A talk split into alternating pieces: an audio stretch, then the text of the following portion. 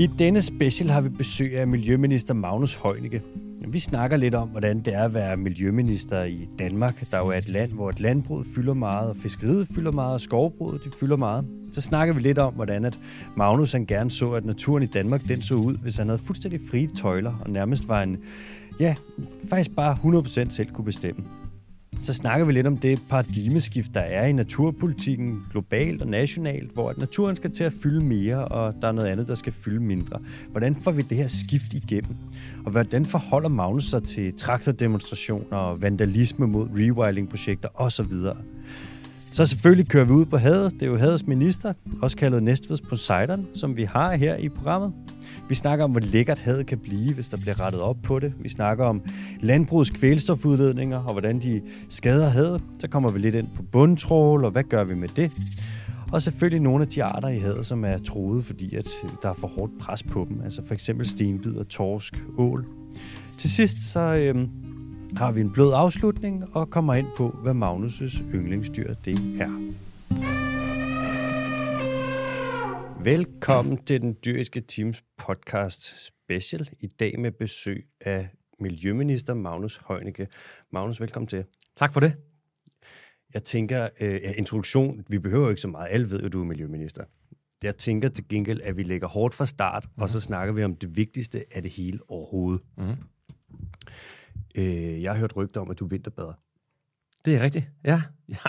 Jeg er medlem af faktisk både vinterbadeklub ude i Svanemøllen, hvor jeg bor, men mm. også ved vores sommerhus nede ved, på Enø. Så jeg har faktisk to vinterbade medlemskaber. Så i weekenden bader jeg nede på Enø, og øh, hvis jeg kan nå det i hverdagen, det er altså ikke hver dag, jeg gør det, men nogle gange om ugen gør jeg det i øh, Svanemøllen. Det, det skal være hver dag. Jeg ved det godt, men det kan, jeg kan ikke få det til at hænge sammen. Men, men hvor er det vidunderligt. Hold op, hvor det. Og jeg kan selv mærke på min... Øh, altså, nogle gange kan det være svært for mig at koble af fra, øh, fra job og alle de der er sager, og der er ting. Mm. Øhm, så der, skal man have, der, der er det tit værtrækningen for mig, der er nøglen, og den får jeg meget mere styr på, når, når jeg er øh, undervejs og efter sådan en vinterbadestation der. Ja, det er en prøvelse. Kæft, man, man får været helt op i halsen først der. Ja. Jeg synes jo personligt, så synes jeg, at vandet er begyndt at blive lidt for varmt. Det ved ikke, hvad du tænker der. Jamen, øh, det lyder helt sindssygt, og det er ikke for, at jeg skal være sådan frelst, men jeg ved godt, hvad du mener. Det, det fedeste er, det er den der følelse, når man lige går op, ja. og så får man det næsten sådan, om det er børster eller prikker over hele huden, der ja. helt op i nakken. Ja. Det er vidunderligt, og det får man næsten kun, når det er lige der omkring 1-2-3 grader. Ikke? Ja.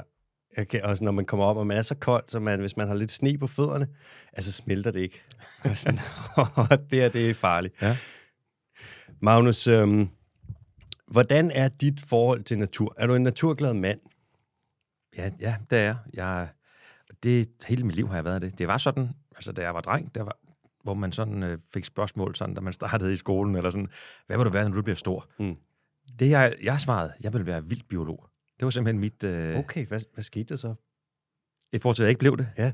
Ja, men, men øh, altså jeg vil sige faktisk, også som ung, der, jeg, der blev jeg kom jeg med i DSU, Socialdemokratiske Ungdom, mm. og underviste på kurser. Det var næsten altid altså miljøpolitik, jeg underviste i på påskekursus og sådan noget. Så der har været sådan en, en klar indgang til min øh, politiske virke. Hvor kommer den fra, din, din kærlighed til naturen?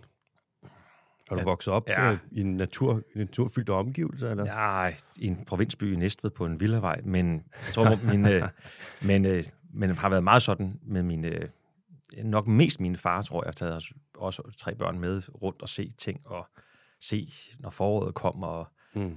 altså se viben, eller se, nu, ved sådan præcis, hvordan sådan, altså, det går vi meget op i. Hvad, hvis nogen af os er ude og se noget, hvor vi siger, her er det første forårstegn, og så sender vi det ud billedet til de andre og sådan noget, det, det er en stor ting for os, og, og, og, og har været sådan hele vores, hele vores liv. Det er fandme også øh, opløftende, der. Og det der med, når man kommer ud, det er næsten som om, man kommer ud af hi. Ja, det er så er man sådan, nu slutter higen. Men det er jo helt vildt, og det er jo det. Og det er godt nok hårdt, og nu i den her vinter har der været vådt og mørkt hele tiden jo. Øhm, men hvor er det smukt og vidunderligt, når først vi begynder at se de der forårstegn, og de er der lige nu jo. Mm-hmm. Ej, hvor bliver man glad over det. Ja, man, kan, man bliver mindet om, at der faktisk finder fu- findes fugle, når de synger, ja. og det er sgu lækkert. Jeg havde, jeg, jeg havde en sen aften hjem fra arbejde, så hørte jeg pludselig fuglene synge her øh, i, i sidste uge. Det var, man bliver helt sådan, gud, er det nu, nu, nu, nu kommer de. Fucking endelig. Ja. ja. Så er det bare ind på fuglebingo også. at få dem, ikke? Husk det. Nå. Og man må godt også med stemmer. Sådan en app, hvor du kan taste. Okay. hvilke fugle du finder hvor, og så får du point. Det kan jeg lige vise dig bagefter. Okay, ja. Øhm, Magnus, du var jo øh, sundhedsminister før. Ja. Og så blev du øh, miljøminister. Og man kan sige, øh, med det så får du jo ansvaret for Danmarks miljø og natur. Og i Danmark, der har vi, vi har et landbrug, der fylder meget. Vi har et fiskeri, der fylder meget. Vi har et skovbrug, der fylder meget. Og så har vi en natur, der ikke fylder så forfærdeligt meget. Og hvordan er det egentlig at være miljøminister i et land, hvor der er så mange interesser, der skal til gode ses? Jamen, det, det har du ret i. Det, der er mange interesser, men min opgave er, ikke, er jo at tilgodese naturinteressen. Og det Mm. har du ret i. Den, den er trængt, enormt trængt i Danmark. Men jeg oplever, der er en kæmpe efterspørgsel. Og også, når vi får dokumenteret nogle af de ting, enten i rapporter eller i billeder eller i øh, vidnesbyrd om, øh, hvor dårligt det står til. Og det kan, der har været meget om, om, hvordan det er i de indre farvande. Det er også slemt, men jo også til lands øh, så er der en, øh, der er en enorm folkelig optagethed af det. Og, og det er sådan, når jeg handler ind i supermarkedet, uanset hvor det er, man er, jeg er henne, jamen der kommer folk over og siger, kan vi gøre noget ved det her, eller den her ting, kan vi ikke øh, gøre det, vi, vi er nødt til at redde den her Mm. art, eller det her sted på den her fjord, eller den her, øhm, de her dagsommerfugle, eller hvad det nu er, der er, vi hører om, som, som har det skidt. Mm. Så jeg oplever det som en meget, altså en, en, øh, et, et kæmpe behov for at, at, at gøre noget mere. Og jeg tror egentlig, at vi i Danmark har haft det lidt som en selvfølge, hvor vi har tænkt, at Danmark må jo være et grønt foregangsland, så der må jo være noget. Og nu synes jeg, det efterhånden er meget, meget klart for alle. Det har været klart for sådan som dig lang tid. Men den generelle danske befolkning kan vi se, at, at miljøspørgsmål rykker højere på dagsordenen, og bekymringen, og, og noget, man måske kunne sige, øh, raseri eller forarvelsen over, det kan ikke være rigtigt det her. Og faktisk også kombineret med en anden sorg, for det er også noget om, hvad er vi for nogle mennesker? Hvordan ser vi på os selv som folk? Er der nogen, der kan leve i pagt med naturen? Jeg er jo ikke naturfolk, men kan vi leve, hvor naturen kan have det godt, og anerkende, at vi er afhængige af naturen, og den er afhængig af os? Eller er vi ligeglade med den natur? Og det sidste er desværre det, der har været tilfældet for lang tid.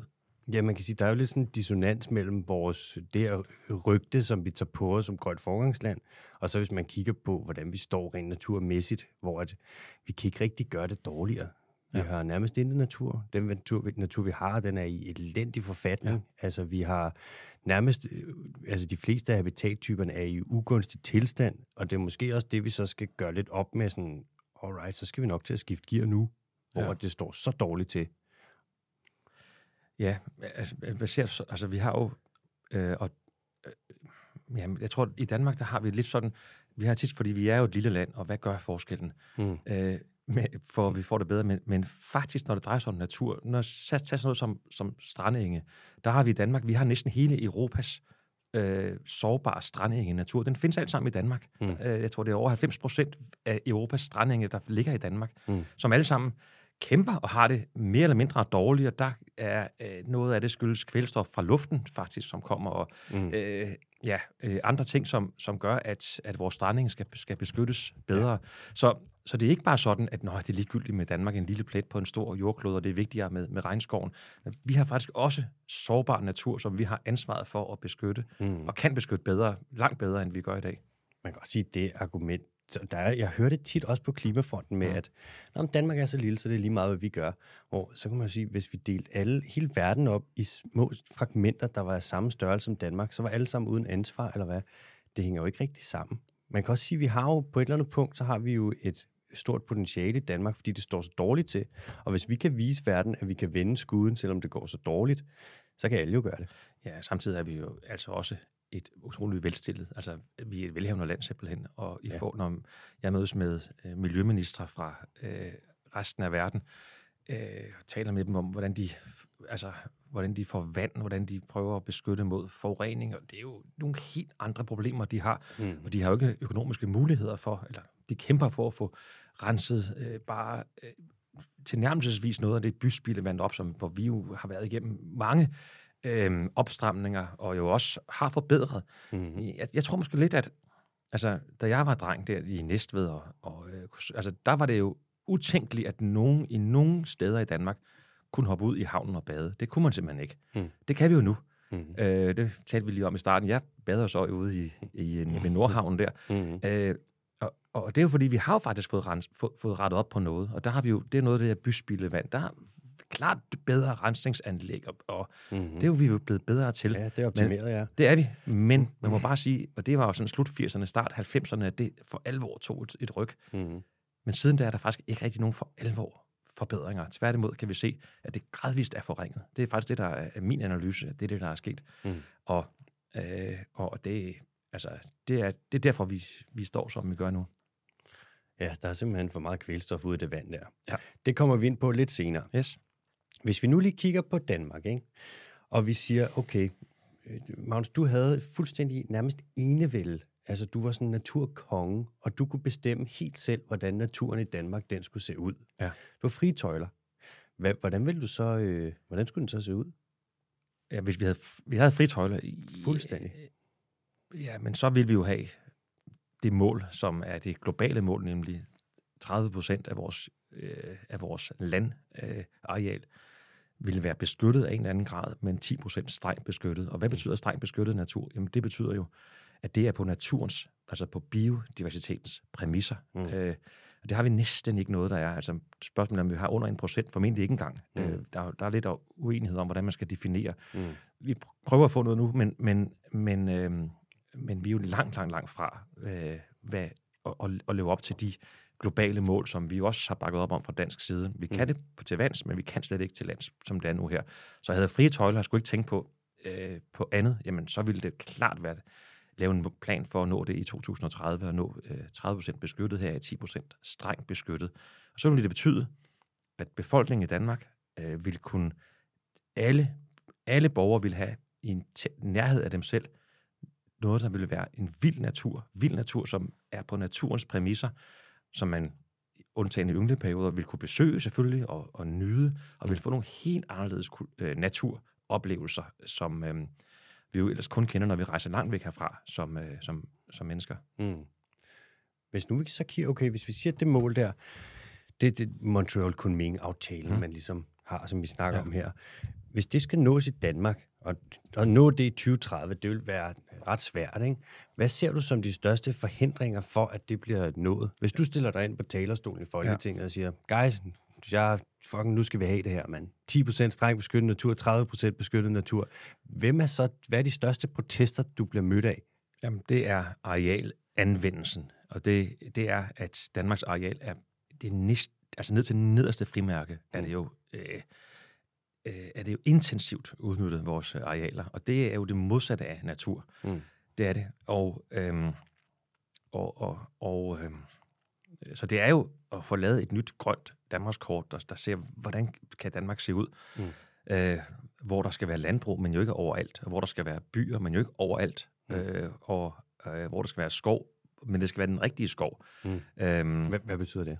Jamen det betyder, at produktionsskov, det kan noget. Mm. Men hvis det alt sammen bliver produktionsskov, øh, nu har vi forhandler i øjeblikket om at få lavet en, øh, en skovplan i Danmark, hvor vi virkelig får, får, vi skal op og have, ifølge vores planer, 250.000 hektar mere skov. Det er et areal, det svarer til Falster og Lolland og Bornholm til sammen Mm. med skov i Danmark. Er det stort? Ja, det er stort, og hvis vi får gjort det, og det kan vi ikke gøre i morgen, men det skal vi så have en plan for, og hvordan vi finansierer det, og hvordan vi får år for år får lagt på, så vi i løbet af et ret kort årrække vil kunne, kunne, kunne have det. Hvis det alt sammen bliver produktionsskov, Mm. ja, så, så mister vi jo den gave, der vil være at få noget natur ud af det. Mm. Øh, der er selvfølgelig mere natur i den, i hvert fald ofte er der mere natur i produktionsskov, end der er på en, en mark. Det, det siger Ja. næsten sig selv. Ja, men ja, det er nemt at gå fra 0 til noget. Ja, det, ja, Ja. Så, som, så, øh, så, så hvis vi gør det rigtigt, så kan vi jo få plantet den skov det rigtige sted, hvor vi også beskytter grundvandet, men jo også sikre, at den skov, øh, at der i hvert fald er øh, også prioriteret områder, og det skal det er jo det i Danmark, et lille land i forhold til øh, arealmæssigt, men det skal være store, sammenhængende naturområder. Det er sådan set der, gevinsten er klart, klart størst. Så mm-hmm. det er det, vi, vi kæmper om at få. Og det er klart, det er svært, for vi bor mange mennesker på lidt plads, øh, spredt ud over hele Danmark i masser af, af, af provinsbyer og byer, og masser af sommerhusområder ude omkring øh, Mm. vores kyster. Mm. Og så har vi jo landbrug indimellem, og, ja. og, og det er ikke bæredygtigt. Og det kommer ikke til at fortsætte. øh, der er ingen af de mål, vi har, hverken natur- og biodiversitetsmålet, grundvandsbeskyttelsesmålet, øh, vores kvælstofreduktionsmål, altså vandrammedirektiv, øh, der er sådan set ingen af de mål, og samtidig, når du så lægger CO2-reduktionen oveni, mm. vi kan ikke nå dem, hvis vi fortsætter, som vi har gjort hidtil. Med landbruget. Ja, det er landbruget, fordi ja, du kan jo også sige, at vi skal lukke nogle provinsbyer. Det tror jeg ikke er muligt. Nej, det tør jeg sgu ikke sige. Ja. Nej, nemlig, så, og det er der ingen, der synes selvfølgelig. Og derfor Nej. er vi nødt til at sige, jamen der er nogle steder, hvor, hvor uh, landbruget skal, uh, det skal omstilles over det hele, mm. og nogle steder, hvor man siger, her er der altså ingen grund til, at man fremover laver landbrug, så må man uh, finde andre måder at, og, uh, og, og have produktion andre steder. Nu vi lidt, nu snørkler vi, eller kredser vi lidt om det her med øh, store beskyttede naturområder, strengt beskyttede naturområder. Og det er jo også nogen, som vi faktisk har på tegnebrættet, som der står beskrevet i regeringsgrundlaget, netop som øh, naturnationalparker. Ja. Kan du ikke lige fortælle lidt om, hvad er det, de skal kunne, de her naturnationalparker? Hvorfor skal vi have dem, Magnus? Jo, jo det... Øh, naturnationalparker, det er 15 øh, steder i Danmark, store sammenhængende områder, øh, hvor vi i dag har flot natur, beskyttet natur, men hvor vi øh, jo har mennesker, der hele tiden er i gang øh, derude, og øh, der er nogle områder med urørt skov, men det er ikke rigtig så store områder. Mm. Det her bliver store, sammenhængende områder, hvor naturen får lov til at passe sig selv på naturens præmisser.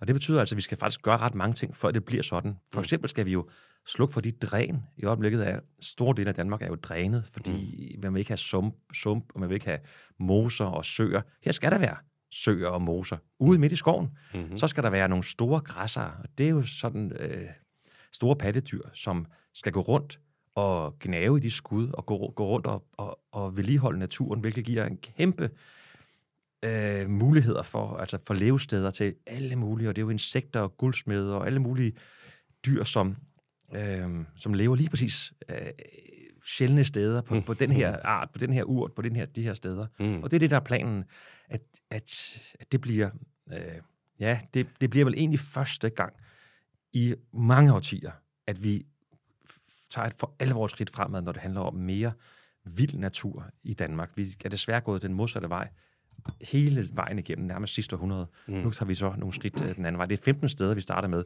Og øh, altså, ja, vi starter, og vi starter med det her med at lukke for drænene, og der skal nogle hegn op også. Det skal der jo, fordi de her store øh, pattedyr skal jo ikke ud på marken og spise. De skal jo være inde i Præcis. området. Ja. Så, øh, og det arbejde starter vi med, så snart fuglene er færdige med at yngle her til efteråret.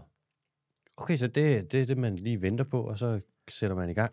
Ja, og, og, og det, og der, der er mange, der siger, kan vi ikke starte tidligere, men, men sagen er den, at øh, jamen, der er, der er orkideer, der er sjældne sommerfuglearter, der er mange forskellige ting, vi skal beskytte. Mm. Øh, vi skal også, må man også sige, at der er nogle steder, hvor der er nogle øh, træarter, som vi ikke har brug for. Vi har ikke lyst til at have dem. Det er plantet, fordi det skulle være skovdrift. For ja, sika, alt muligt. Sådan noget der. Ja, ja. Det, det, det har ikke en naturmæssig værdi, og de har ikke... Øh, de har, det er ikke noget, som er naturligt i Danmark heller. Det så det skal jo ja. også væk. Det skal væk, og så skal der skydes noget. Altså, så skal der jo komme nogle naturlige skud. Mm. Øh, dem, der så overlever mødet med, med de store øh, græsser, som, og det kan jo være sådan en kvier, eller øh, ja, det, der er forskellige arter. Det kan også være kronhjorte selvfølgelig, som kan gå rundt der og, mm. og, og være overtag. Altså, at sige for, for, for mennesket, og det er jo en, det er jo en, det er et paradigmeskifte, mm. at vi mennesker siger, nu er det naturen. Det er på naturens præmisser, og naturen står for at vedligeholde naturen. Og det kan jo lade sig gøre. Det kunne det, før vi kom til. Så det kan det selvfølgelig også. Sig. Ja. Nu er jeg måske lidt fræk her, ikke? men nu, siger du, nu snakker du om jordfornyelse og nye skud, der skal komme op, og øh, skoven skal være klar til ligesom at, ja, at, til at være ny. Og ved du, hvad for et dyr, der er rigtig godt til at hjælpe med det? Nej, det, ja, det, det ved jeg ikke. Jo, der er mange der, men hvad kunne det være? Vildsvinet. Ja. Hvad tænker du om det? Hvad tænker du om vildsvin i Danmark? Ja, men, men det er jo rigtig vildsvinet, fordi de løber rundt og, og øh, vel, øh, vender jorden. De laver ballade i jorden. Ja, det gør ja. de. Ja, det er rigtigt. Ja.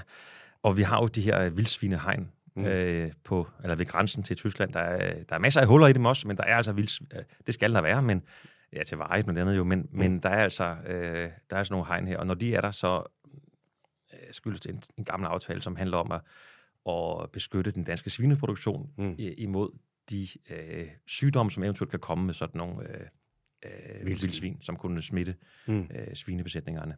Øh, og jeg tror, øh, så længe vi har den svineproduktion, vi har i Danmark, øh, den størrelsesorden, så er det nok svært at forestille sig, at der kommer en stor vildsvine øh, population øh, ind over grænsen. Så det kræver nok, at der kommer til at ske noget andet med vores svineproduktion, hvis man skal begynde for alvor at have, have vildsvin øh, rendende rundt i vores øh, skove. Ja, jeg tror også, den vil være... Man kan sige, nu det er svært for vildsvin at etablere sig i Danmark, fordi at vi skyder dem, ikke? Eller Naturstyrelsen har jæger ude, som øh, faktisk udrydder dem. Vi har statsautoriseret udryddelse af en vigtig nøgleart der, hvilket der jo lidt er en øm tog. Men igen, det siger også lidt om, at sådan, det er et meget godt eksempel på landbrugets magt i Danmark. Hvad med øh, ulv? Hvad tænker du om den? Har du nogen holdning til ulven? Ja, men, ja, men jeg har, delt, jeg har faktisk også været ude, og jeg bor på Sjælland, og det vil sige, der er jo ikke ulve på Sjælland, heller ikke på Fyn, men de er jo kommet til Jylland. Ja. Og, øh, og jeg har været ude og besøge nogle af de naboer, som, øh, eller nogle af de beboere, som altså har, bor tæt på ulve. Mm. Og, øh, og, og øh, vi har lavet en finanslov nu her, hvor vi hjælper for, det er mest foravlere, som er nervøse, fordi foravlere kan risikere, at der kommer ulveangreb, og, og der er, øh, omkommer en del får. Mm. Ja, mange får kan det være i sådan et ulveangreb. Så øh, der har vi jo givet noget støtte nu til, at de får øh, fra statens side øh, finansieret ulvesikrede hegn. Det er simpelthen nogle ekstra trådnet på, så ulvene ikke kan mm. angribe. Ja. Og indtil nu i hvert fald har det været sådan, at når vi har ulvesikrede hegn, så har ulvene ikke kunne angribe. Og så har vi altså kunnet fungere på en måde, hvor vi har kunnet leve Side om side. Ja, det må man jo sige. Ja. Det, øh, så det er jeg jo tilhænger af, at det, at det sker. Øhm, ulvene er jo en, en af de der øh, habitatdirektiv fredede øh, dyr i Europa. Mm. Øh, fordi de var jo altså de var jo helt nede i population ja. for år tilbage. Det må man sige. Nu har vi en anden situation flere steder. Mm. Den danske ulvebestand er jo ikke bæredygtig. Det Nej. tror jeg, man, må, man kan Den danske bestand er jo en, en gren, den er jo, hænger sammen med den tyske. Ja, det er det. Så man er nødt til at se se bestandene sammen. Mm. Den tyske og den danske, og der kan også være noget ude i det lidt mere centrale europæiske, øh, som, som har nogle sammenhængende skovområder, og, ja. øh, og de kan jo fragte sig på enorme afstand. Sådan nogle ulve er jo fantastisk fascinerende dyr, men øh, vi må se, hvordan er, hvad er øh, det grundlag, man puttede dem under den artikel i, i fredningsbestemmelserne i Europa, beskyttelsesbestemmelserne. Mm. Er der stadig grundlag for det? Og der er det, det EU-kommissionen er i gang med at vurdere ved optælling af ulve, og er den stadig troet, og er der nogen gren, der ikke er troet? Mm. Og det, jamen, altså, jeg synes, det bør være, jeg ved, at der er så mange følelser i det, og både på store tilhængere og mm. kæmpe modstandere også, der er jo kæmpe følelser i det. Ja. Jeg vil helst have, det, det var sådan, at, at i hvert fald mig, mig som den ansvarlige minister siger, det handler ikke om, hvad jeg har af følelser, eller min forgænger, eller min afløser vil have af følelser for det dyr. Det handler udelukkende om, hvad er status? Er den troet? Hvis den er, så skal den beskyttes. Mm. Er den mhm. troet lidt mindre, så kan man gøre lidt mere, men er den... Og, øh, øh, og, øh, og det vil sige, øh, det er jo sikring, det er jo også sikringen for, at det ikke skal være... Altså, der er jo enormt mange følelser øh, omkring, omkring ulve. Det må man sige. Men nu har vi jo en model med ulveforvaltning, lad os sige det, ja. i Europa, hvor man må skyde de tre forskellige problemulve. Altså hvis der er nogen, der er farlige for mennesker, hvis der er nogen, der kan forsere de her ulvesikrede hegn, og hvis der er nogen, der øh, angriber hunden, dem må du skyde. Og nu ser det ud til EU, det virker lidt som om, altså der var en ulv, der gjorde noget rigtig dumt, der angreb Ursula von der Leyens pony. Altså den dummeste hest, der angreb i verden, ikke? Og efter det kan vi se, at EU de begynder at rastle lidt med sablen og være sådan, ham skal vi limpe på beskyttelsen. Ja. Og der kan man sige, at vi har jo en model, der virker i og med, vi har ikke haft et eneste prædatorisk ulveangreb i Europa i 50 år, ja. og men vi har de her 20.351 ulve cirka, sammen med omkring 700 millioner mennesker. Så hvis nu EU kommer og siger, hm, det kan godt være, at vi har en model, der virker, det kan godt være, at ulvesikkert hegn virker, men nu øh, alligevel så ændrer vi øh, reglerne for de her problemulve, så vi også skyder dem, der ikke er problemulve. Kunne du så finde på at sige, ikke Danmark?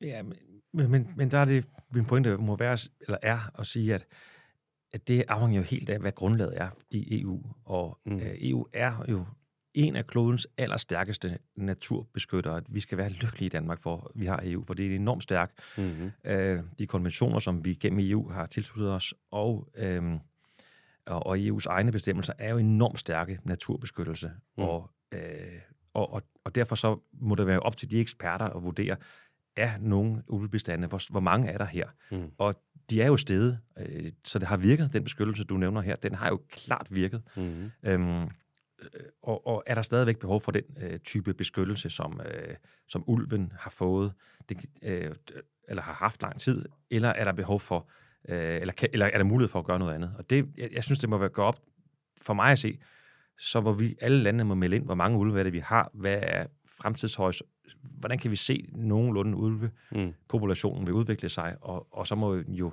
eksperterne træffe beslutninger om det. Der tænker jeg man synes, jeg synes, det er klogt at følge den. Der vil jeg jo alligevel udfordre dig at sige, at det klogeste, man kan gøre i den her situation, det er at lytte til mig, Magnus. Ja.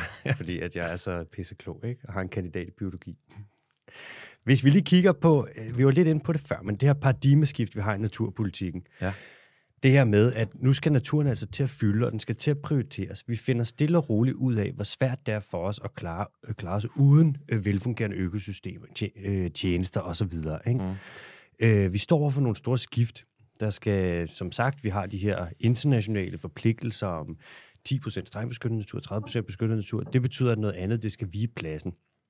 Og vi har travlt, man kan sige, biodiversitetskrisen, det er ikke sådan en bus, der holder og venter, vel? Øhm, hvordan får vi det her paradigmeskift ført igennem, Magnus? Det her med, at nu skal naturen have plads, og der er noget andet, der skal vige pladsen. Ja, men men øhm, ja, for mig at se, jeg er nok også lidt påvirket af min tid i Sundhedsministeriet. Altså, fordi noget af det, som jeg lærte der, det er, hvor dybt afhængige vi som mennesker er af naturen. Mm. Og, og der er en anden opfattelse i det moderne samfund, de moderne byer, hvor man ikke rigtig ser naturen, mm. at naturen er egentlig ikke så vigtig for os. Ja. Men, men prøv nu at høre, bare tag mig lige, lad mig lige komme med en kort pointe her, som jeg synes Ja, men er endelig. virkelig vigtigt Endelig. det er en af de allervigtigste opdagelser for vores moderne liv og for vores sundhed. Det er den opdagelse, som blev foretaget i 1928 på et laboratorium hos en rodet professor i Skotland. For han var nemlig på ferie i England, kom hjem og opdagede, at hans petriskål, som han ikke havde dækket over, Alexander Fleming. præcis, Ja. hvad var der kommet der i? Jamen, der var kommet nogle øh, sporer fra en, øh, en svamp Mm. øh, sådan, øh, og, og, og altså sådan nogle bakteriesvampe der, der var kommet ned. Og hvad, hvad var der sket med de svampe der? Ja, det var svampene, der betydet, at bakterierne ikke kunne formere sig. Ja. Og 15 år efter opfinder man så penicillinen, som øh, man holdt hemmelig for tyskerne under 2. verdenskrig, og fik jo helbredt en del, øh, der var syge i de skyttegravene, Mm-hmm. men som jo er forudsætningen for, at det ikke er livsfarligt at få øh, halsbetændelse, og det ikke ja. er livsfarligt at få skåret sit ben op, hvis man har en knæoperation, fordi man kan få antibiotika. Ja.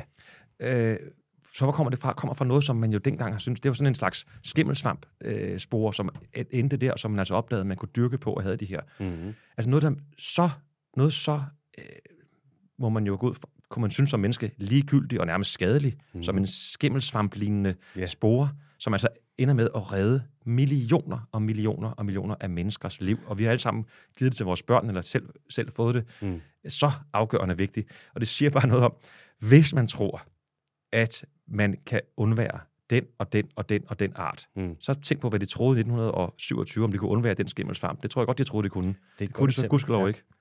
Og, og, og derfor så kan vi ikke sidde her og sige, Nå, men den art er nok ligegyldig, den sommerfugleart, eller den øh, svampespore, eller den ja. er nok ligegyldig. Øh, det er ikke ligegyldigt for os, for dem, der kommer efter os.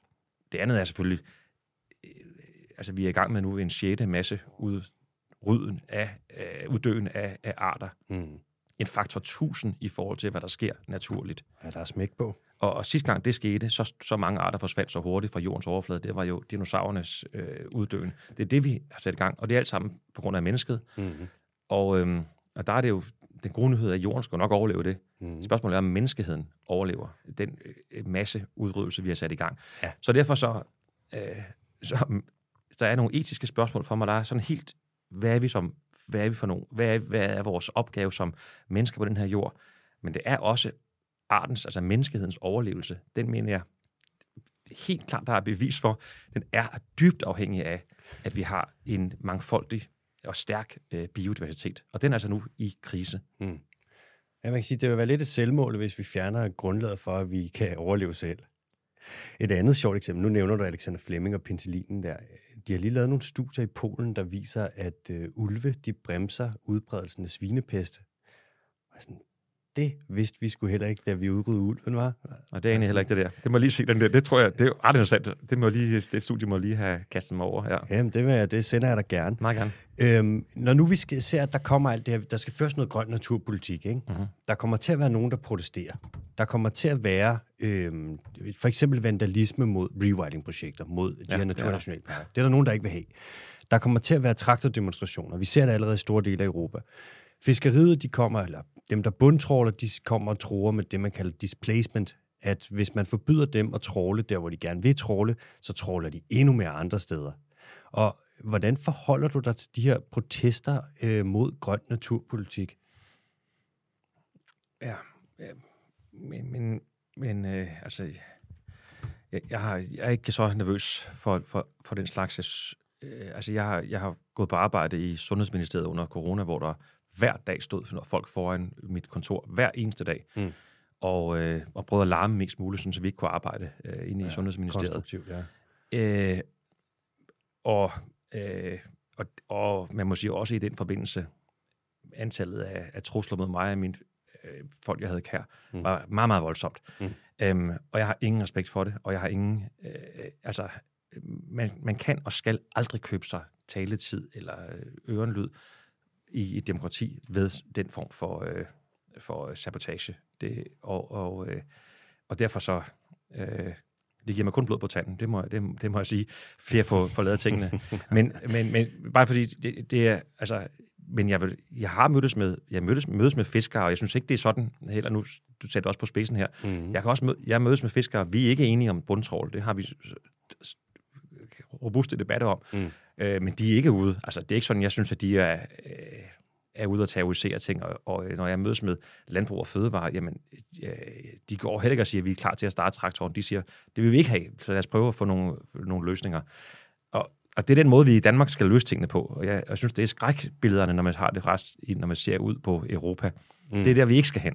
For det hjælper jo ikke noget som helst. Det gør det virkelig ikke. Så, så, øhm, og så vil jeg hellere mødes lidt flere gange, og så prøve... Altså, vi har jo den her grønne trepart. Jeg ved, der er nogen, der også synes, at er det virkelig en god idé? Mm. Jamen, det er da en god idé, at vi sidder ved bordet. Og man kan jo kigge i Europa, hvor der er bål i gaderne, og der er traktorer, der, der spær- spærrer vejene, eller hvad nu det er. Mm. Det er jo ikke godt. Altså, det er jo bedre. Lad os prøve nu at mødes. Øh, der skal så også ske noget, det er jeg med på. Det er jo derfor, vi sidder der. Mm. Men, men at lytte til hinanden og prøve at finde nogle løsninger sammen, det, det er jeg i hvert fald stor tilhænger af. Og så længe folk vil, vil, vil være konstruktive, så er der min dør altid åben. Men til gengæld vil jeg sige, dem som, altså, når det går overgevind, og når det, når det bliver øh, den form for protester, som nu har jeg prøvet det, det rigt, jeg er en af de politikere, jeg tror, der har prøvet allerflest af den slags. Ja. og øh, og, og øh, øh, det er ikke, fordi det ikke påvirker, det gør det jo, men det påvirker mig altså på en måde, jeg tror, det er den stik modsatte måde, end de håber. For det påvirker mig kun til at være endnu mere enighed til at sige, det skal lykkes det her. Det er bare at brænde på bålet med andre ord. Det kan man måske godt sige, ja. Det synes jeg, sgu, det synes jeg er meget fedt. At det giver du faktisk, det giver du ikke en fuck for. Nej, ja, det kan du godt sige. Det er måske dine ord, men, ja. men i hvert fald, men, men altså det er ikke, fordi det ikke, selvfølgelig bliver man påvirket af sådan en, altså, men, af det, men det er kun for at sidde endnu længere tid på, og sige, nu skal vi lykkes med det her. Ja. Også for at vide, man har også lyst, stor lyst til at vise, at de tager fejl. Man har jo lyst til at vise, at det kan lade sig gøre, den her, det her projekt, vi er i gang med nu. Ikke? Okay, ja, det er selvfølgelig også fedt at have med. Magnus, hvis vi lige tager lidt ud, nu har vi været en del på land, Ja. og hvis vi lige tager lidt ud på havet. Yes. Du er jo havets minister, kan man sige. Øhm, kan vi ikke lige snakke lidt om, hvor lækkert det kan blive, det her hav? Fordi Jo, lige nu kan man sige, gerne. ja, havet har det, ikke, det har det ikke skide godt nu. Nej. Men der er jo så en masse at vinde ved at få fikset det op. Hvis vi to tager ud med, lad os sige om 30 år, så tager vi ud med Morten Rosenvold, og så tager vi ud og tager våddragter ja. På, og stikker en snorkel i munden, ja. Og så kigger vi under vandet. Hvad ser vi så? Hvor lækkert bliver det her? Hvor lækkert kan det blive? Jamen, det kan blive lækkert, og det, det kan blive lækkert meget hurtigere, end man egentlig tror. Fordi ja. øh, vores erfaring viser jo, at altså, det, det handler først og fremmest om at få, at få øh, nedbragt den voldsomme kvælstofbelastning, der er. Mm. Lykkes det, jamen så skal vi have genetableret nogle levesteder. Øh, men, men det vi vil jo se, det er jo, vi vil jo se forbavsende klart vand, altså enormt klart vand. Så vil vi se, at det, vi kender i dag, de der fedte møger, det vil der jo ikke være. Mm-hmm. Der vil være stenrev, øh, der vil være ålegræs langt længere ud, end vi har det i dag. I dag er vandet for grumset til at have det mm. særlig langt ud, og så vil vi jo se, øh, at jamen, så vil vi jo se enormt mange fisk, og vi vil jo se fisk på bunden, og vi vil øh, se, at, at øh, økosystemet er i balance derude, hvad det desværre jo ikke er i dag. Så øh, og, og, og, Danmark, vi, altså, vi elsker vores hav og havudsigt, hvis du køber et hus med det, og vi mm. elsker hav og, og kigge ud på vandet. Det er jo en stor og vigtig del for, øh, af at være dansker. Det må man sige, ja. Og, og, øh, og derfor tror jeg, det gør så ondt på folk, når vi så kan se, dokumentere ildsvind, og dokumentere, hvor, sk- hvor skidt det står til. Mm-hmm. Og altså, jeg, jeg, var, jeg var i, øh, ude at se Vejlefjord, ja, og, øh, hvor de jo ikke længere har nogen. Altså, der var en skorpe, de fandt efter mange, mange timers øh, med undervandskamera. Ja, den er død. Og så, ja, der er ikke nogen tors tilbage, ikke nogen rødspætter tilbage. Øh, og så tænkte jeg, var den helt død? Nej, siger de, så der er faktisk så stor ubalance nu, at der er enormt mange krabber mm. og enormt mange søstjerner. Og, og øh, en krabbe, øh, altså der var per Vejlefjord, du kender den, om, hvis man ikke har været der, så kører man i hvert fald over, øh, øh, hvad hedder det, over øh, motorvejsbroen der. Ja, man kan se bølgen. Og, ja, ja, ja, præcis. Ja. Det er jo et vidunderligt kæmpe naturområde, så smukt. Mm-hmm. Nedenunder hvert kvadratmeter i gennemsnit har fire store krabber. Så mange krabber. Det kribler og krabler dernede. Og hver ene krabbe, den kan lægge 200.000 æg, som udklækkes næste år. Og normalt er der jo dyr, der holder det i skak. Der er jo mm-hmm. fisk, der spiser de æg. Torsk for eksempel, yes, ja. og de er så væk. Ja. Ja. Og det vil sige, det er fuldstændig ude af balance. Ja, der er fri leg. Ja, det er der. Og, og de bolder sig så sam- sammen med de her ulækre store søstjerner, som ligner sådan nogle dræbersnegle næsten. Ja. Det er tilbage i, i Vejle Fjord. Det er så smukt stadigvæk på, selvfølgelig overfladen er smuk, Ja. men det er jo så trist, at der ikke er noget som helst liv nede under vandet. Ja, det er bare gået i stykker. Ja. Så nu skal vi være positive, det var jeg glad for, at Ja, du spurgte om ja. det. Så hvis du så ser Vejle Fjord, eller de andre fjorde, vi har jamen, så får du jo fladfiskene tilbage, så får du jo, øh, at man kan tage ud med sine venner og smide snøren i vandet og fange en fisk Mm. og opleve den der kæmpe oplevelse, det er, øh, som jeg selv gjorde, da jeg var dreng med min øh, far rundt omkring i Danmark, og også på vandringsture op i Norge, og, og ude at fange øh, fisk. Mm. Fantastisk oplevelse, de naturoplevelser, man har der. Og det øh, har vi altså berøvet den nuværende generation, og det, det kan vi give den næste generation tilbage igen. Okay, hvis vi så lige holder i det, den næste generation. Hvis vi forestiller os, at her om ja, 30 år, så går du en tur på stranden på, øh, ved Vejle, ved Vejle Fjord. Du går der med din, øh, på det tidspunkt nok børnebørn. Yes. Og så går jeg og snakker, og I peger ud på havet og siger, kæft, prøv så lækkert der, mand. Og vandet, det er helt rent, og der er så mange torsker, man næsten kan gå på vandet, altså. Og så siger du, det der hav, det fikset jeg. Jeg var havetsminister. Du siger, der var faktisk endda nogen, der kaldte mig Næstveds Poseidon.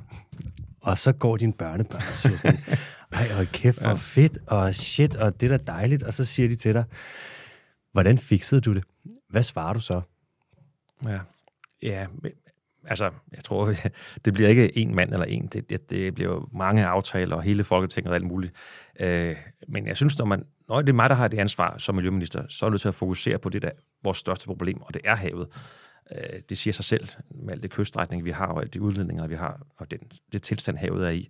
Men, men øh, altså, det jeg kan se nu, nu har jeg været miljøminister i lidt over et år, og der skal rigtig, rigtig, rigtig, rigtig mange konkrete ting. Så der er vel Altså, der er jo ikke et håndtag, man lige kan hive i. Der er rigtig mange ting. Det her det er jo i årtier, at det her er gået galt. Så det, jeg siger ikke, det tager årtier at rette op på. Det kan det ikke, det skal det ikke. Men øh, der skal øh, mange ting til. Og en del af dem har vi pakket ind i vandområdeplanerne og øh, havplaner og andet. Men, men øh, der skal jo meget mere til, end det, der er indtil nu. Vi ved jo også, hvor kvælstof kommer fra. Ja. kan man sige. Og det med, sådan, nu ser det lidt som om, sådan, er det ikke lidt et valg mellem landbrug eller hav nu? Jo, men vi kan ikke fortsætte med det landbrug, vi har i dag. Nej. Øh, og det handler både om øh, CO2, som vi også diskuterer i de her øh, måneder, og om øh, vores vandmiljø. Og om for begge dels vedkommende, der har vi jo skrevet under på, at vi vil overholde. Vi har øh, øh, EU's vandrammedirektiv. Danmark er med til at lave det direktiv, vi har selv skrevet under på. Det vil vi overholde. Og det betyder, at vi, ind, vi har kun indtil 2027, 22. december, der skal vi have indført de politikker, alle de ordninger, alle de tiltag, der skal til. Mm. Så går der noget tid, det ved du som biolog, der går noget tid derefter, Ja. til vi så kan se resultaterne derude. Mm. Der går faktisk ret kort tid, før man kan se de første resultater, og så begynder med det at komme den positive spiral. Ja. Men øh, at genoprette naturens egenskab, landskabets egenskab til selv at binde kvælstof, frem for det i dag skylles ud, det, det er jo den, det største, den største udfordring, vi har. Ja.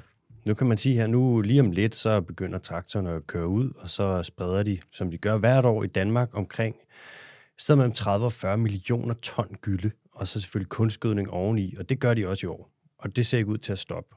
Og jeg er sådan lidt, hvorfor? Og nu spørger jeg også bare som en dum biolog. Vi ved, hvorfor havet går i stykker. Vi ved, hvad det er, der ødelægger det. Det er kvælstofudledninger fra landbruget. hvorfor, hvad venter vi på? Hvorfor er det, I ikke bare siger stop? Det er som om, altså, man kan sige, i er jo i regering, du er jo miljøminister, ja. kan du ikke stoppe dem? Jo, altså, og, og, og derfor jeg siger, at der er mange skridt, og nogle skridt er helt åbenlyst for små. Mm. Men der er mange skridt, og, og helt konkret lige nu her, hvor du taler om det her forår, som vi lige vil tage hul på nu her, mm. jamen der får de landmænd, som har marker ud til de her sårbare områder, Roskilde Fjord, øh, Nakskov Fjord, om Sydfyn, øh, Vejle, Horsens, de her sårbare, selvfølgelig, selvfølgelig Limfjorden, mm. jamen de har fået nogle strammere kvælstofreduktionskrav, end man har haft hidtil. Yeah. Så det vil sige, de enten skal smide mindre gødning på, mm. øh, eller de skal have mere øh, brug af af øh, efterafgrøder, som jo også binder øh, kvælstof til området her. Ja. Så det vil sige, øh, det kom per 1. Øh, februar i år. Mm. Der har de altså, og de har to, halvanden måned til at gøre det frivilligt. Mm. Og derefter, hvis de ikke har gjort det frivilligt, der tager vi så område for område, jamen så bliver det et krav. Mm. Og det krav er der ikke engang nogen økonomisk øh, kompensation til at lave. Nej. Så nu har de altså, øh, nu har de guldråden, og mm. så har de, øh, så har de hammeren der til, øh, til øh, midt i næste måned hvor, hvor de så skal gøre det. Og det, kan, det handler så om, kun om de landmænd, som, som har jord, mm. de steder, hvor man er hvor vi har lille svindet, hvor vi har... Øh, så det er et skridt. Det er jo ikke det, der redder det hele, men det er et skridt, som markant nedbringer øh, kvælstofudvaskningen i nogle af de steder her. Der skal jo mere til. Ja, men det får os ikke i mål, nej. Nej, det gør det ikke, men det er jo noget af den der målrettede regulering, hvor man er nødt til at gå mere målrettet til værks. Og når jeg mødes med øh, Stig Markager for eksempel, ja, det er jo noget af det, man er heldig som miljøminister, at man kan trække på eksperter, få dem ind, at de har lyst til at komme til på ens kontor. Så det er mødes af til med, ja. med nogle af de Danmark, de, de eksperter, der er. Ja. Det er en enorm kæmpe gave for mig, for det giver jo inspiration og viden. Mm. Selvfølgelig kan departementet og styrelser også rigtig, de kan jo rigtig meget, men det er også sundt, at for ja, mig i hvert fald. At få nogle eksperter ind. Ja. ja, det er det. Øh, og noget af det, som der, jeg, jeg lærer, det er jo, at vi er nødt til at gå meget mere lands, landskabsmæssigt til værks og se, her er landskabet, mm. her er kystvandoplandet til den her fjord. Ja. Og det handler sådan set ikke noget om, hvad der sker andre steder. Det er kun lige her. Mm. Og det er faktisk ganske få marker, som står for langt, langt, langt det, det meste udledning. Ja, kan man så ikke... Og nu igen, altså... Nu snakker vi om gulderåden, og man kan sige, at landbruget får lige, hvad der svarer til omkring 23.000 kroner i offentlig støtte i minuttet. Altså, vi snakker vidderligt. Vi snakker jo som sagt omkring 1000 millioner kroner øh, om måneden. For er det ikke guldrød nok? Er det ikke ok, hvis vi siger, prøv at høre, hvis I skal have jo, så mange penge, så bliver jeg nødt til at være med ølæghavet? Jo, men, men, men der har man jo lavet historisk set noget, som vi jo stadigvæk øh, slås med. Nogle, nogle fejltagelser i den måde, man giver støtte på. For man giver jo støtte på en måde, som øh, for eksempel hektarstøtte. Jamen det betyder, jo flere hektar mm. du dyrker, pløjer osv., mm. jo mere støtte får du. Ja. Det er jo det modsatte. Vi burde jo sige, at det her, de her hektar er der ingen grund til at gå i gang med. Det ligger lavt. Det, det er her, hvor næsten alt kvælstoffet udvaskes derfra. Ja.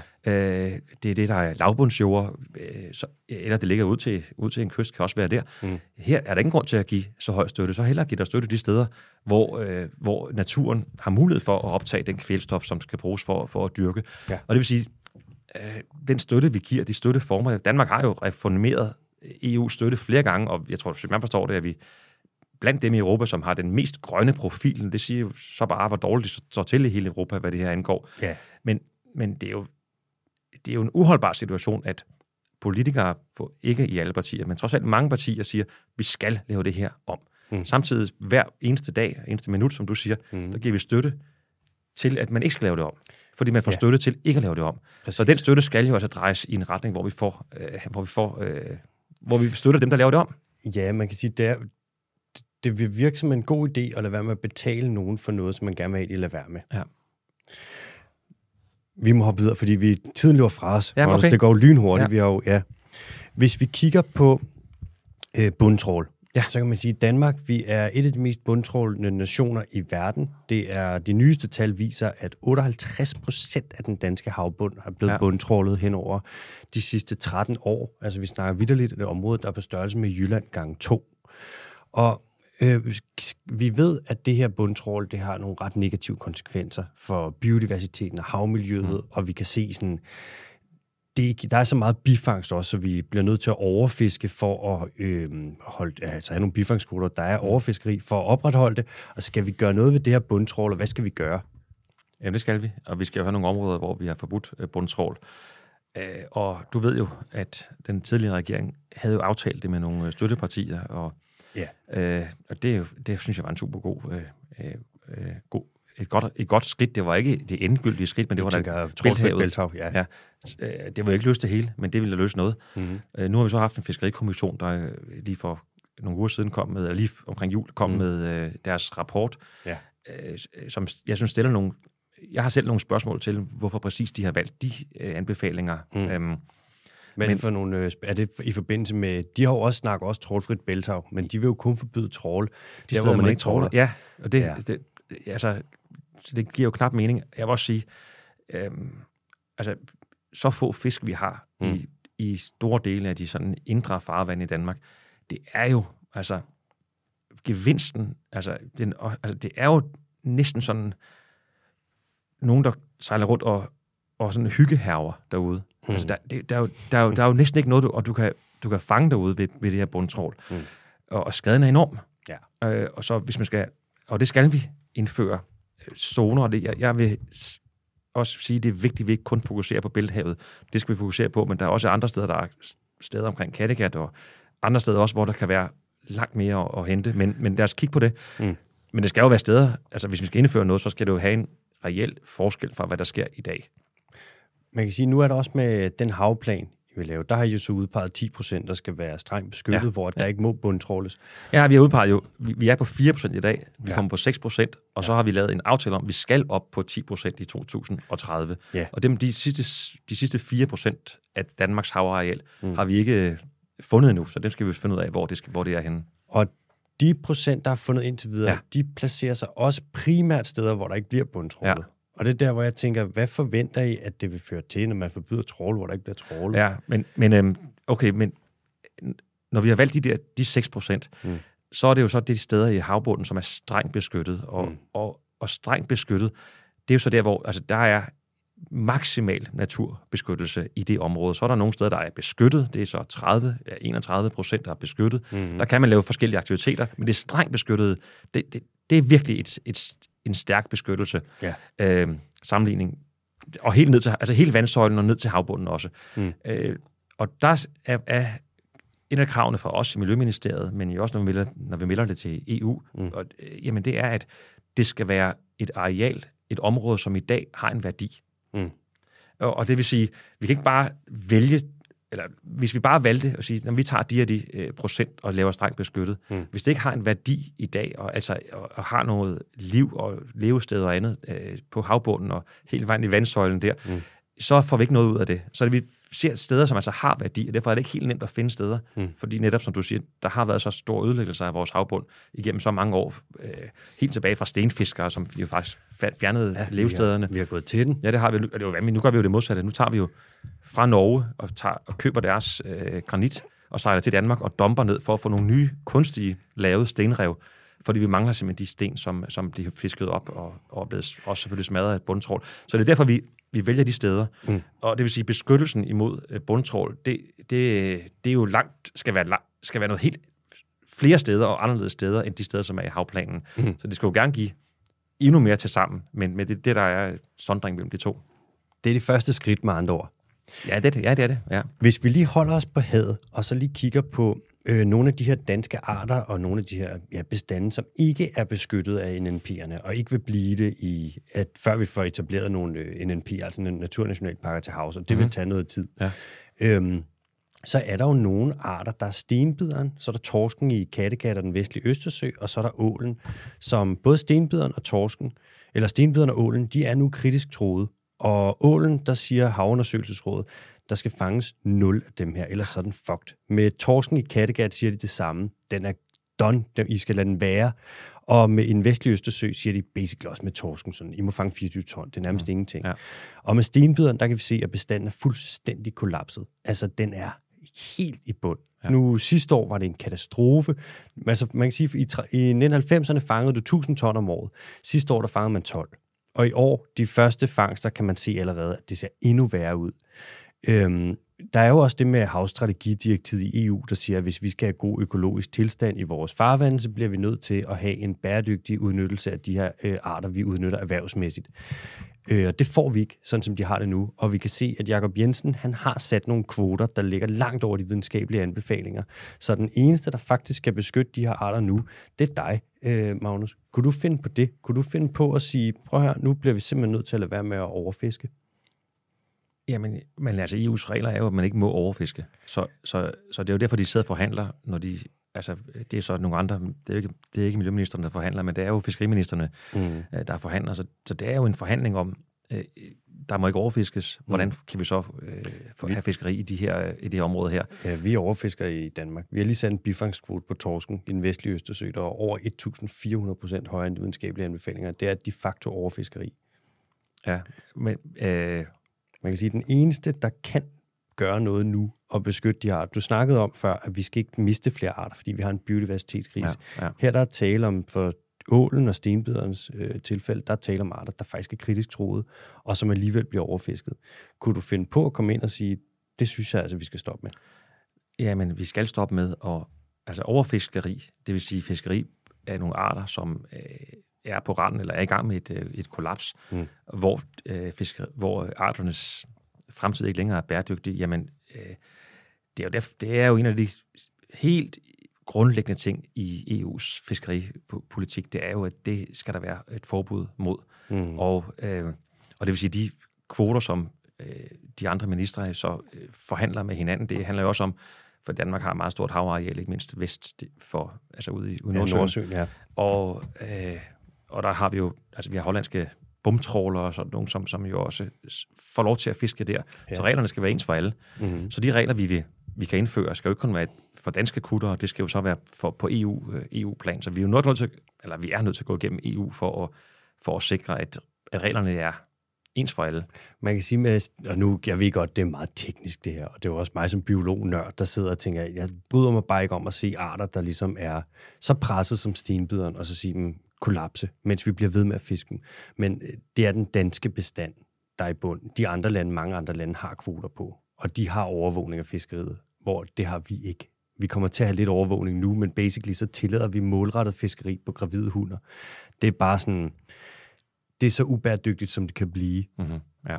Og ja, nå. Øhm, Magnus, vi er ved at løbe tør for tid. Så vi når ikke at, at, at svømme så meget mere rundt i det hav der. Det er fint. Helt øh, jeg vil også gerne have været inde på sådan noget, et norsk øh, spildevand og fasaner, matrikelfinde, Roundup, øh, Dickwort og så videre. Hvis du vidste, hvor mange ting folk har skrevet ind med, som de vil have, at vi skulle snakke om, og jeg har været sådan, altså, I bekendt med, hvad en time det er. ja. øhm, men det siger også noget om, det siger også noget om, hvor vigtigt det er for folk, det her. Det er jo helt det, sindssygt vigtigt. Ja. Helt sindssygt vigtigt. Og det, det ligger dem virkelig på sinde. Fantastisk, at det ikke er det, vi starter. Vi starter ikke med, at vi skal fortælle, hvor, hvorfor det er vigtigt. Vi starter med, hvad gør vi så ved det? Præcis. Det er fedt. Og der rykker naturdebatten så fandme også, det, det må man sige. Et, jeg, har et sidste, jeg har to spørgsmål tilbage. Okay. Øhm, det første, det er, efter at du har været miljøminister, hvordan ser Danmark så ud?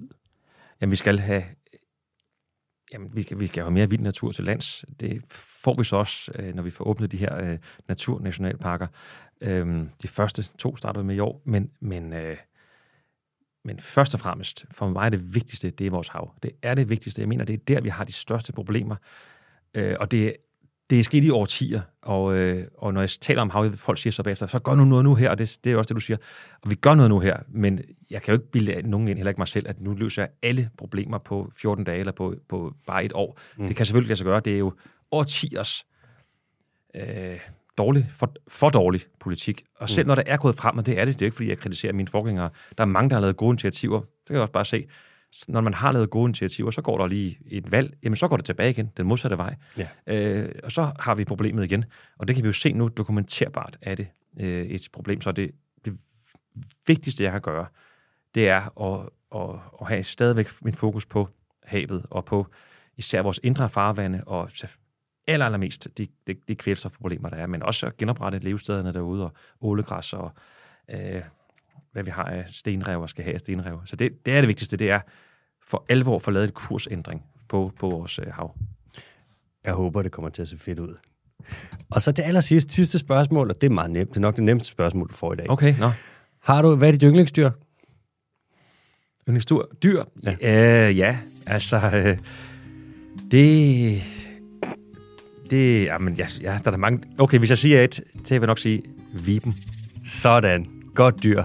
Ja, dengang, da jeg var dreng, der var der en anden... DR havde sådan et program, der hed Dus med dyrene, mm. hvor, de hvor der var, man kunne skrive ind, og så kunne man, hvem skulle være, Dan- hvad skulle være Danmarks nationalfugl? Og hjemme hos os, der hæppede vi sådan på Viben, og så blev det Svanen. Svanen. Sådan noget lort. Ja, ja. Viben, en lille forårsbebuder jo også, en lille modig fugl, mm. som fuldstændig med dødsfart kaster sig ud i at beskytte sine unger, ja. og øh, kan jo fake, at den er skadet vingen, og, altså den er helt ekstremt sympatisk og sød, sådan en vibepar, der pas, passer på deres børn, mm. nede i, på deres unger nede i redden. Øh, og så har vi så en jeg er ikke helt så pjattet med svaner. Altså, det må jeg sige. Jeg synes, deres... deres øh, Svanehader. Nej, jeg, jeg synes bare, skal man have... Hvad er, hvad er det i svanen, som vi, Der var selvfølgelig H.C. Andersen, det er jeg med på, men, Ja. men hvad er det egentlig, som er sådan karakteristisk ved sådan en, det dyr, som vi synes som befolkning? Jeg, jeg kunne godt være sådan en modig vibe, der kæmpede for, det, for det, den havde her. Og en vibe, der flakser hen over en, øh, sådan, øh, en mark, en tidlig sådan, øh, forårs, i forårssolen der.